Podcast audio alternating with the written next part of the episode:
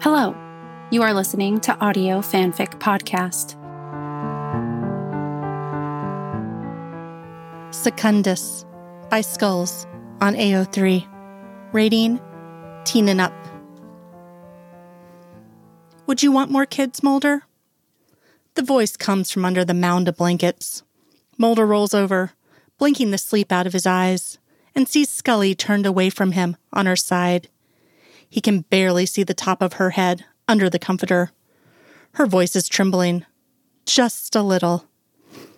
He crawls across the mattress until he's right behind her, wraps his arms around her tightly. She doesn't pull away, the way she usually does when they talk about anything related to this subject. The way she does whenever the subject of William comes up. She leans back into him, her breath trembling, her hair pressing into his nose. He kisses the back of her head. I don't know, he mumbles. I don't. I don't know if I've ever thought about it before. And he hasn't. He really hasn't. He's barely thought about fatherhood in his life, outside of a few months with Diana, just before she left. And those years in between Scully asking him to be the father of her child, and those first few months, just after he found out William was gone. They certainly never talked about it, having another child. And this is likely because they can't even talk about William. They don't talk about him because Scully's face goes white and Mulder feels like he's going to throw up every time something reminds them of him, their son. Their son who Mulder walked away from and who Scully let a stranger carry away. He is living with strangers now. Mulder doesn't harbor resentment, but it is hard to think of anything but the missing space in their lives, their son. It's been years now, but they still can't forget him. It's hard to think about, Scully admits. He cannot see her face, but he can understand her tone perfectly. She is trembling against him, curled up and tangled in his arms. She is sad and scared, and this is a hard subject for them to talk about. He cradles her close, whispers to the back of her neck. Do you want to have more kids? She takes an uncertain breath. He can feel it in his ribs. I would have liked to have another one, she says uncertainly. Heavy. Some time ago, I did consider it. I always thought I'd have more than one. Before. This could mean any number of things. Before she found out she couldn't have children. Before she lost her daughter. Before the IVF failed. Before she lost their son. Well, he tries softly, as gently as he can. At the risk of sounding insensitive, what's stopping us? He knows the answer, but he needs to hear her say it, needs to clear the air between them and pull everything out into the open, needs them to try and understand each other, needs to understand why she is bringing this up, perhaps. She doesn't answer. She sniffles. She is stiff in his arms, but she makes no move to pull away. Scully, he whispers, pushing long strands of hair back away from her face. Scully, I'm sorry. I'm late, she says softly.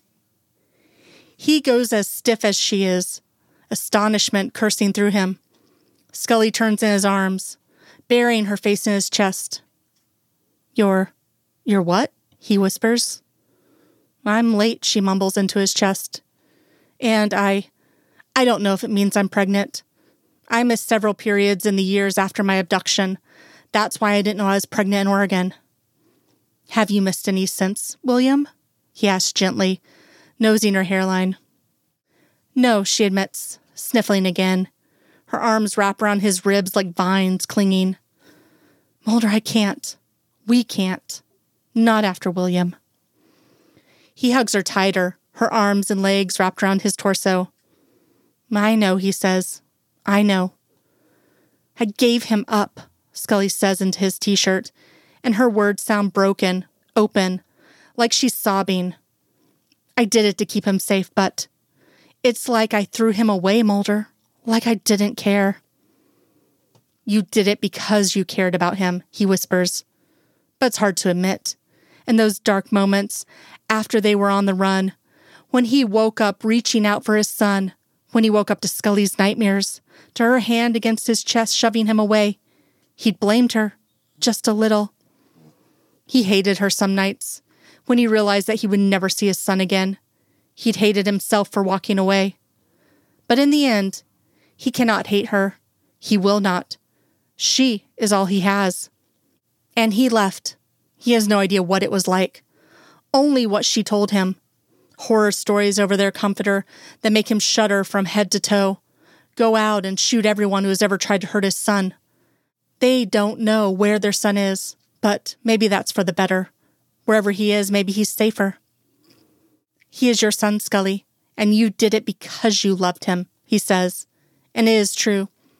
No matter how much he may resent her, it is true, and he knows this. He knows. I did it because I couldn't keep him safe, Scully says. Tears are running down her face, which she has hidden completely against his chest, and she has his shirt clutched in her fists. She tugs, though. He can't get any closer than he already is. I couldn't keep him safe, so I gave him away. He was a miracle I never even deserved in the first place, and I gave him up. She sobs briefly, reaching out to wipe her eyes. Mulder blinks back tears of his own, reaching up to stroke her hair. How am I supposed to bring another child into this world, Mulder? She whispers. How could we do this? How can we protect another child? What if they ask questions about their brother? What if we find William someday and he sees we had another kid after we gave him up for adoption? What will he think? That we didn't love him? That we didn't care enough? Shh, he whispers, cupping the back of her head. He presses a kiss to her forehead. Scully, it's okay. We don't know that you're pregnant. What if I am? She whispers. Then we'll deal with it, he says. We can. We can do whatever you need to do. He doesn't know if he could bear losing anyone else, but whatever Scully needs, whatever. If you want. She's shaking her head already. I can't give up another child, Mulder. I won't. If I am pregnant, then I'll have the baby, and we'll be parents. She sniffles, breathing unsteadily. Sometimes I think I still want to be a mother, Mulder, she whispers. I miss William so much. I know, he mutters into her hair. I miss him too. I never should have left you guys. I hate myself for it every single day. And he does. He has apologized so many times.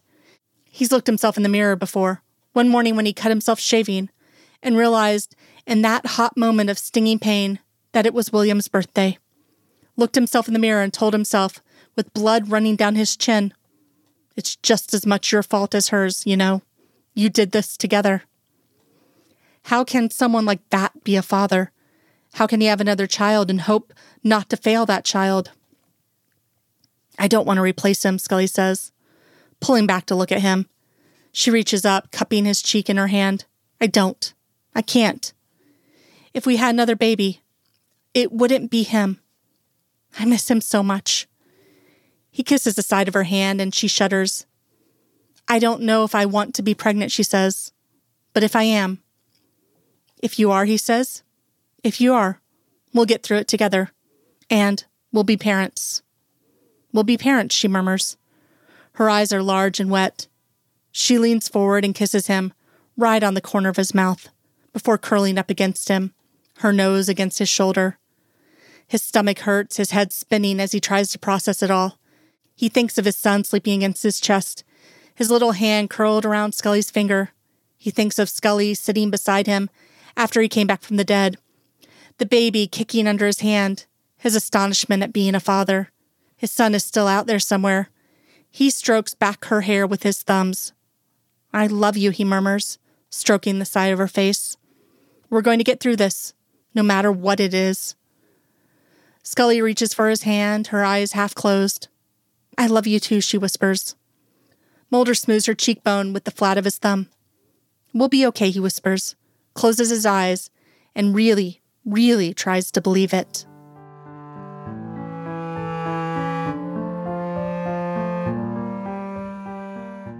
If you like this story and would like to contribute, you can do so by going to our Patreon page at www.patreon.com forward slash audio fanfic pod.